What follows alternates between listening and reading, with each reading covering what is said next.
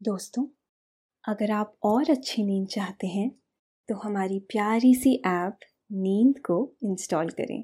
इस ऐप पर आपको एक्सक्लूसिव स्लीप स्टोरीज मिलेंगी। इंस्टॉल करने के लिए आप हमारी वेबसाइट नींद डॉट ऐप पर ज़रूर आइए। नमस्कार। मैं हूँ मैत्रेय। और आज मैं प्रस्तुत करता हूँ आकाश कौशिक द्वारा लिखी हुई एक आध्यात्मिक कहानी। सिद्धाश्रम की खूबसूरती।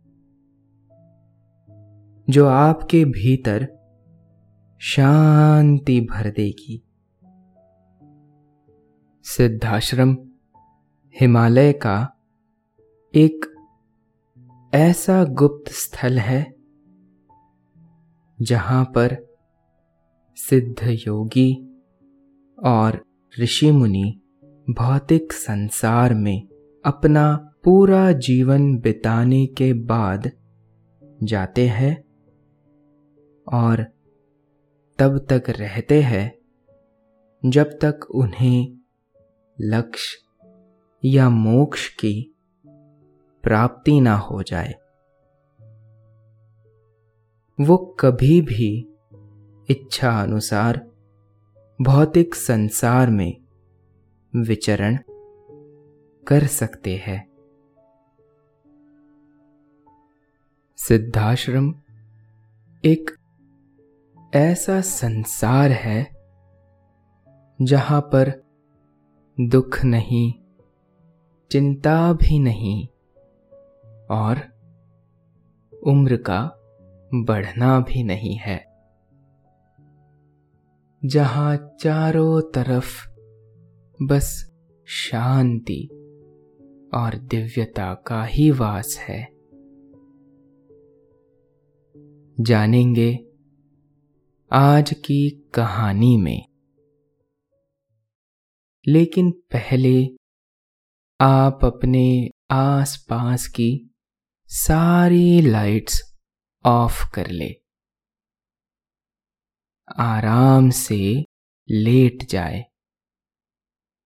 अपनी आँखें धीरे से बंद कर लीजिए।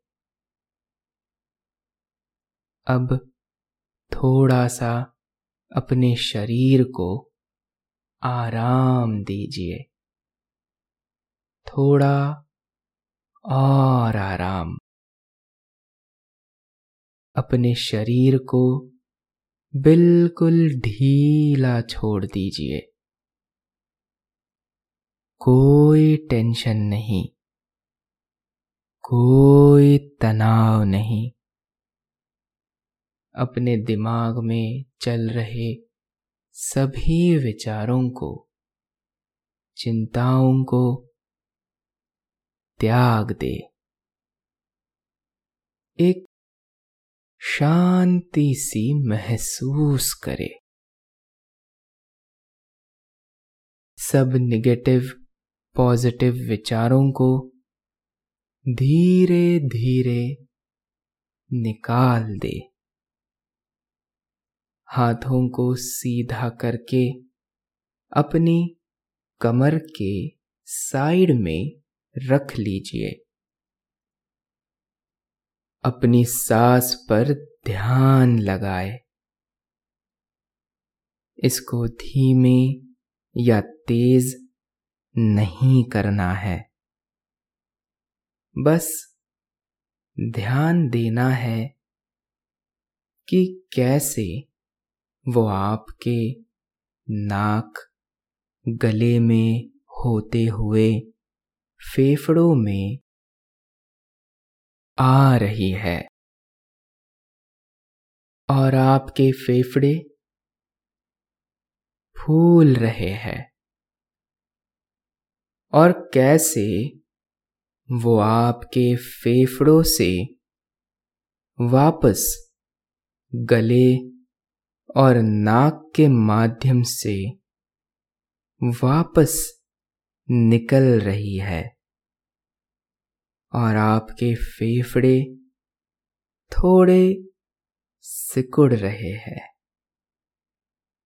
मन शांत, एकदम शांत होता जा रहा है।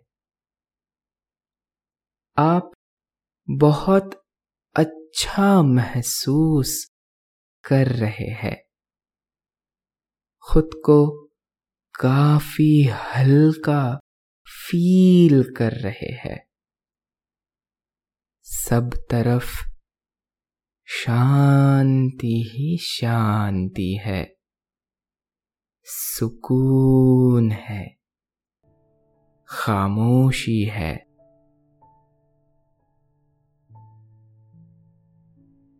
हर बार की तरह इस बार भी हम अपने प्रिय गुरुदेव का आशीर्वाद प्राप्त करने जाते हैं। हम अपने परम पूज्य गुरुदेव से प्रार्थना करते हैं कि वो हमें सिद्धाश्रम के पावन और पवित्र दृश्यों का दर्शन कराए। ऐसा कहकर हम गुरुदेव के चरणों में बैठ जाते हैं और गुरुदेव धीरे धीरे हमारे सर पर अपना हाथ रखते हैं। परम पूज्य गुरुदेव कहते हैं कि, हे वत्स तुमने बहुत सुंदर प्रश्न प्रस्तुत किया है। आज हम परम पवित्र स्थल, सिद्धाश्रम अथवा ज्ञानगंज की सुंदर खूबसूरती का दर्शन करेंगे। गुरुदेव का स्पर्श मानो हमारे लिए किसी शीतल एवं ठंडी हवा का झोंका प्रतीत होता है। जैसे वो स्पर्श हमारे रोम रोम में रच बस गया हो। जैसे कोई पिता अपने पुत्र की उपलब्धि पर उसे पुरस्कार देता है। इतना कहकर गुरुदेव, सिद्धाश्रम का सुंदर वर्णन करना शुरू करते हैं। गुरुदेव हमसे कहते हैं, है वत्स, ये सिद्ध आश्रम घाटी देवताओं द्वारा निर्मित एक परम रहस्यमय मठ है, जहाँ सैकड़ों वर्षों से पुरातन ऋषि मुनि तपस्या में संलग्न रहते हैं। ये घाटी इतनी सुंदर है, जिसकी कल्पना नहीं की जा सकती। इसकी खूबसूरती की तुलना केवल स्वर्ग से ही की जा सकती है। और कुछ लोगों का तो ये मानना है कि ये स्वर्ग से भी बढ़कर है। गुरुदेव हमसे कहते हैं कि उन्हें और जिन ऋषियों को सिद्धाश्रम जाने का अवसर प्राप्त हुआ। वो जीते जी धन्य हो गए। क्योंकि सिद्धाश्रम एक परम दुर्लभ स्थल है, जिसे प्राप्त करने के लिए चित्त का शुद्ध होना अनिवार्य है।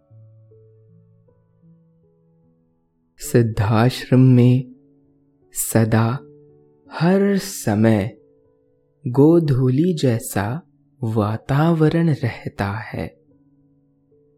जैसे परमात्मा की साक्षात परछाई वहाँ हर समय विद्यमान रहती हो। इतना ही नहीं, सिद्धाश्रम में ना तो कभी सूर्य उगता है, ना ही अस्त होता है। सदा गोधूली जैसा समय बना रहता है।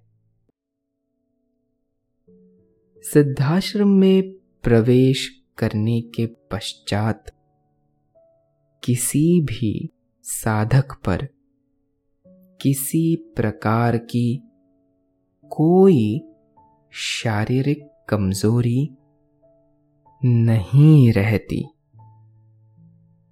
क्योंकि सिद्धाश्रम में रहने वाले साधक सिद्ध झील में स्नान करते हैं। सिद्ध झील एक ऐसी सुंदर और मनोरम शीतल जल की झील है, जिसकी खूबसूरती दुनिया की किसी और झील से करना असंभव है। इस झील में स्नान करने के बाद साधक को किसी भी प्रकार का कोई रोग नहीं रहता है। अब आप इस झील में प्रवेश कर रहे हैं। तो गुरु कृपा से आपकी सारी शारीरिक थकान और बीमारियाँ तुरंत ठीक हो रही है। सिद्ध झील की खूबसूरती का अंदाज़ा इसी बात से लगाया जा सकता है कि इसमें ब्रह्म कमल खिलते हैं। इन ब्रह्म कमल का आकार इतना बड़ा होता है कि उसमें कोई व्यक्ति भी बैठ सकता है। इतने मनमोहक और सुगंधित पुष्प जीवन में और कहीं देखने को नहीं मिलते। स्फटिक की सुंदर शीला एवं नौका झील में यत्र तत्र दिखाई देती है। आप चाहे तो गुरु की आज्ञा से इस नौका में बैठकर पूरी झील का भ्रमण कर सकते हैं और इतनी मनमोहक और मन भावन झील को अपनी इंद्रियों से महसूस कर सकते हैं। थोड़ी दूर चलने पर एक और सुंदर दृश्य मन को गदगद कर देता है। बरगद के सुंदर वृक्ष जिनकी लटाएँ ज़मीन को छू रही होती है, हज़ारों की संख्या में फैले हुए हैं। इन वृक्षों की छाव में अनेकों साधक और सिद्ध पुरुष निरंतर ध्यान, योग और तपस्या करते रहते हैं। थोड़ी दूर चलने पर आपको एक बेहद सुंदर और चमकदार सफ़ेद लताओं से घिरा हुआ अत्यंत मनमोहक वृक्ष दिखाई पड़ता है। ये वृक्ष कोई और नहीं, बल्कि देवताओं को और साधकों को सदा यौवन प्रदान करने वाला कल्प वृक्ष है। इस कल्प वृक्ष का वर्णन शास्त्रों में भी जगह जगह देखने को मिलता है। ये कल्प वृक्ष इतना सुंदर और मनमोहक है कि संसार का कोई भी वृक्ष इसकी सुंदरता की तुलना नहीं कर सकता। अब आप इस कल्प वृक्ष के नीचे बैठकर तपस्या कर रहे हैं और अपनी कुल देवी पद्मावती से प्रार्थना कर रहे हैं। कि वो आपको दर्शन दे। लोगों को नहीं पता कि कल्प वृक्ष के नीचे की हुई प्रार्थना सत्य हो जाती है, क्योंकि कल्प वृक्ष सबकी इच्छाएँ पूरी करने वाला वृक्ष है। जैसे ही हमने प्रार्थना की, वैसे ही तत्क्षण माता पद्मावती अष्टभुजाधारी रूप में कमल पुष्प पर बैठे हुए हमें साक्षात दर्शन देती है। माता का साक्षात रूप देखकर हमारा रोम रोम पुलकित हो जाता है।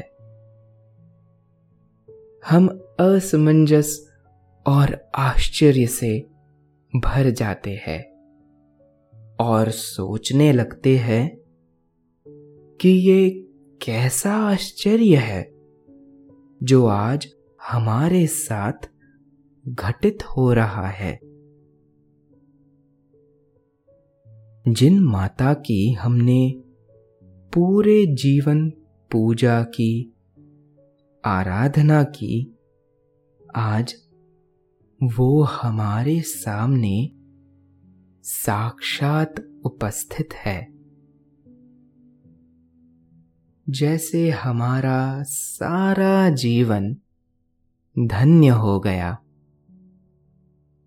हम फूले नहीं समा रहे हैं कि तभी माता अपने मुखारविंद से कहती है कि, हे वत्स, मैं तुम्हारे जीवन भर की तपस्या से अत्यंत प्रसन्न हूँ। और आज तुम्हें साक्षात अपने भगवती स्वरूप के दर्शन दे रही हूँ। ये दर्शन किसी भी साधक के लिए प्राप्त करना अत्यंत दुर्लभ है। इतना कहकर माता कोई वरदान मांगने को कहती है। आप कहते हैं, हे माता आप तो करुणामय दया की मूर्ति है। हे माता, आपके दर्शन ही इस समस्त संसार के लिए कल्याण का स्रोत है और अत्यंत दुर्लभ है। इसीलिए हम कोई वरदान नहीं चाहते। क्योंकि हमारी सारी इच्छाएँ आज पूरी हो चुकी है। परंतु फिर भी यदि आप हमसे प्रसन्न हैं तो हमें सदा आपकी भक्ति का वरदान दीजिए, जिससे हम सदा आजीवन आपके चरणों में भक्ति कर सके और अपने कल्याण के मार्ग खोल सके। अचानक आप देखते हैं कि इतना सुनने के बाद माता तथास्तु कहकर अंतर्धान हो जाती है। माता के अंतर्धान होते ही एक ऐसी सुंदर और पावन सुगंध चारों ओर छा जाती है, जिसका इत्र जैसे सारे संसार को सुगंधित कर रहा हो। सुंदर पुष्पों की ऐसी महक हमने जीवन में कभी और महसूस नहीं की। ठंडी और शीतल हवा का झोंका हमारे वस्त्रों को उड़ा ले जा रहा है। ऐसा मनोरम वातावरण, ऐसी आभा और ऐसा दृश्य। एक साथ देखना किसी भी साधक के लिए किसी स्वप्न जैसा है। थोड़ा आगे जाने पर हमें ऋषियों की तपस्थली के दर्शन होते हैं। जहाँ पर अनेकों ऋषि तपस्या कर रहे हैं। थोड़ी ही देर में हमें अचानक ऐसा दृश्य दिखाई देता है जो हमें आश्चर्यचकित कर देता है। हम देखते हैं कि हमारे सामने महर्षि भारद्वाज तपस्या कर रहे हैं। और ना जाने कितने सैकड़ों वर्षों से ये तपस्या चल रही है। उनके शरीर के ऊपर चीटियों ने पहाड़ जैसे बड़े बड़े घर बना रखे हैं। आश्चर्य है कि ऐसी साधना और ऐसा संयम जीवन में कहीं और नहीं देखने को मिलता। सिद्धाश्रम में प्रवेश करने के पश्चात ऐसा प्रतीत होता है जैसे वहाँ ना सूर्य का प्रकाश हो, ना चंद्रमा की लालिमा।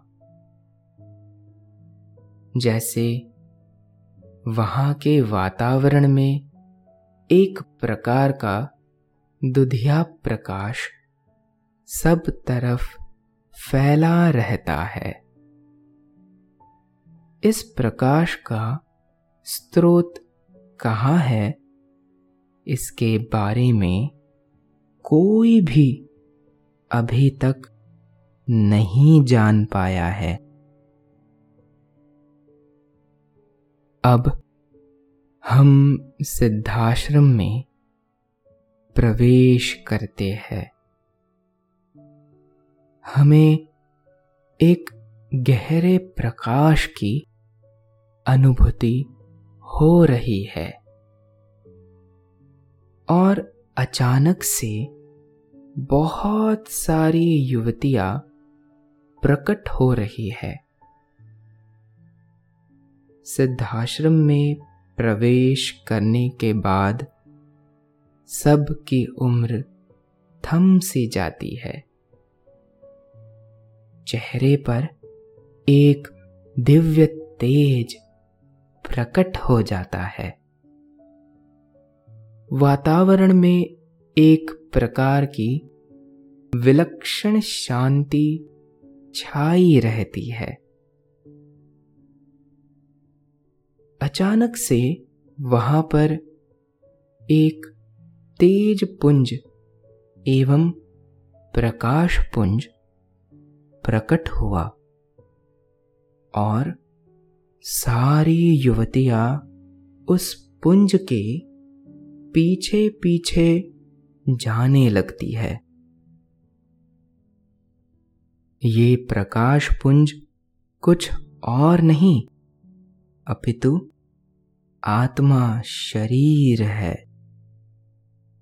और ये युवतियाँ भी योग कन्याएँ होती है।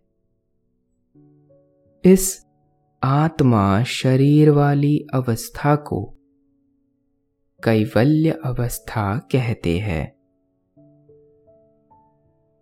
कई जन्मों की साधना और तपस्या के पश्चात ये अवस्था प्राप्त होती है, जिसमें साधक एक ज्योति पुंज के रूप में उपस्थित हो सकता है और जब चाहे, भौतिक शरीर धारण कर सकता है।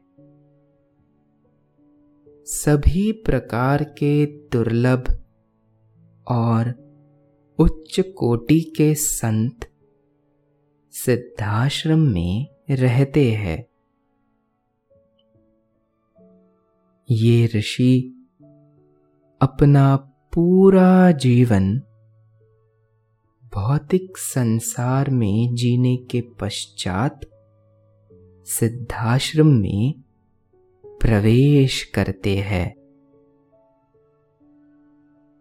अग्रि त्राटक नामक एक ऐसी प्रक्रिया है जिसके माध्यम से हम चाहे तो सिद्धाश्रम अथवा ज्ञानगंज में प्रवेश कर सकते हैं।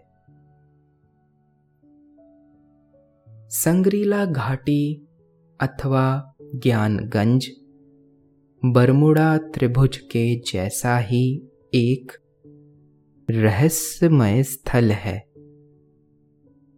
ये एक प्रकार का आध्यात्मिक नियंत्रण केंद्र है, जिससे दूसरे लोग लगातार संपर्क में रहते हैं।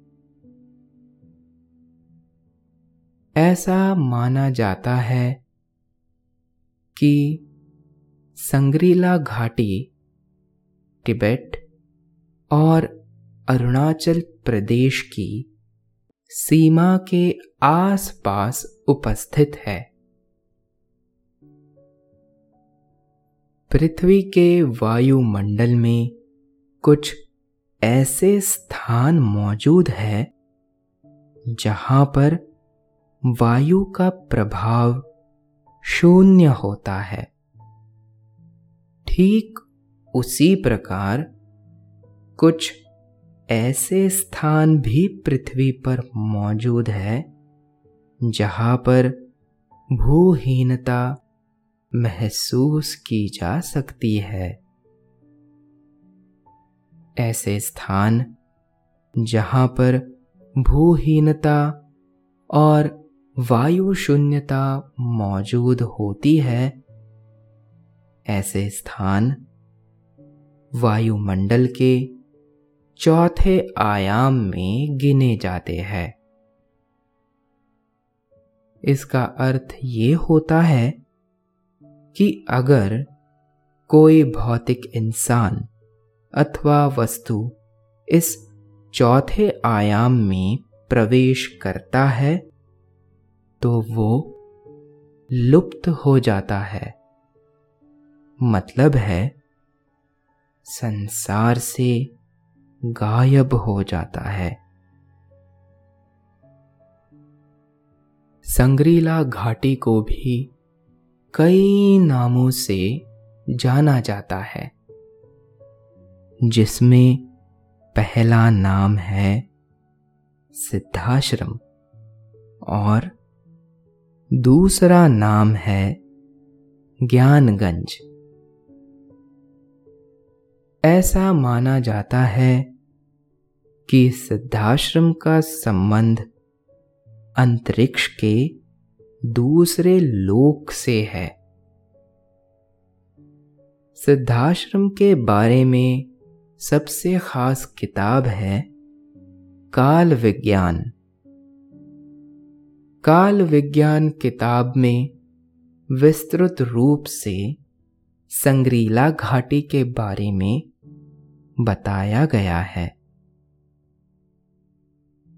इसमें बताया गया है कि संग्रीला घाटी में काल शून्य के बराबर है। गुरुदेव बताते हैं कि यहाँ जाने के पश्चात शारीरिक क्षमता और मानसिक चेतना दोनों ही कई गुना बढ़ जाते हैं। यहाँ पर साधकों की आयु भी बहुत ही धीमी गति से बढ़ती है। अगर कोई व्यक्ति सिद्धाश्रम में अपनी युवावस्था में प्रवेश करता है तो हम कह सकते हैं कि उसका शरीर बहुत लंबे समय तक जवान बना रह सकता है। गुरुदेव बताते हैं कि ये घाटी स्वर्ग तो नहीं, परंतु स्वर्ग से भी बढ़कर है। इसका अनुभव, इसकी यात्रा एक रोमांच की तरह है। बहुत से लोगों का ये मानना है कि हिमालय में आज भी ऐसे गुप्त स्थल मौजूद है, जहाँ पर सामान्य व्यक्ति पहुँच नहीं सकता। उन्हीं स्थलों में से एक है सिद्धाश्रम तीन तत्वों से बना हुआ शरीर, या कोई देवता, या कोई सिद्ध योगी ही सिद्धाश्रम में प्रवेश करने के योग्य होता है। काल विज्ञान पुस्तक के अनुसार, सिद्धाश्रम एक ऐसा दिव्य स्थल है, जहाँ पर उम्र थम जाती है और स्वर्ग से भी कई गुना ज़्यादा सुंदर और मनमोहक वातावरण दिखाई देता है। इतना कहकर गुरुदेव अपने कक्ष में चले जाते हैं और हम सभी लोगों से विदा लेते हैं।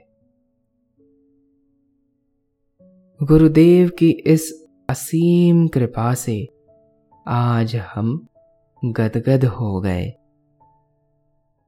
गुरुदेव के द्वारा सुनाई गई ये पावन और पवित्र करने वाली सिद्धाश्रम की कथा अत्यंत ही रोमांचक और शांति प्रदान करने वाली है। आज हम सभी ये कथा सुनकर धन्य हो गए। आइए हम सभी अपने चरित्र को निर्मल कर गुरुदेव की असीम कृपा प्राप्त कर ये संकल्प करे कि गुरुदेव हमें सिद्धाश्रम में प्रवेश करने योग्य शक्ति एवं कृपा प्रदान करे। धन्यवाद। तो दोस्तों ये थी आज की कहानी। आशा है आपको आज की ये कहानी अच्छी लगी होगी। आपने ये कहानी सुनी, आपको अच्छा लग रहा है। और समय हो गया है आपके सोने का। अब आप धीरे धीरे नींद की ओर बढ़ते जा रहे हैं। और नींद आपको अपनी आगोश में समाती जा रही है। समाती जा रही है। शुभ रात्रि।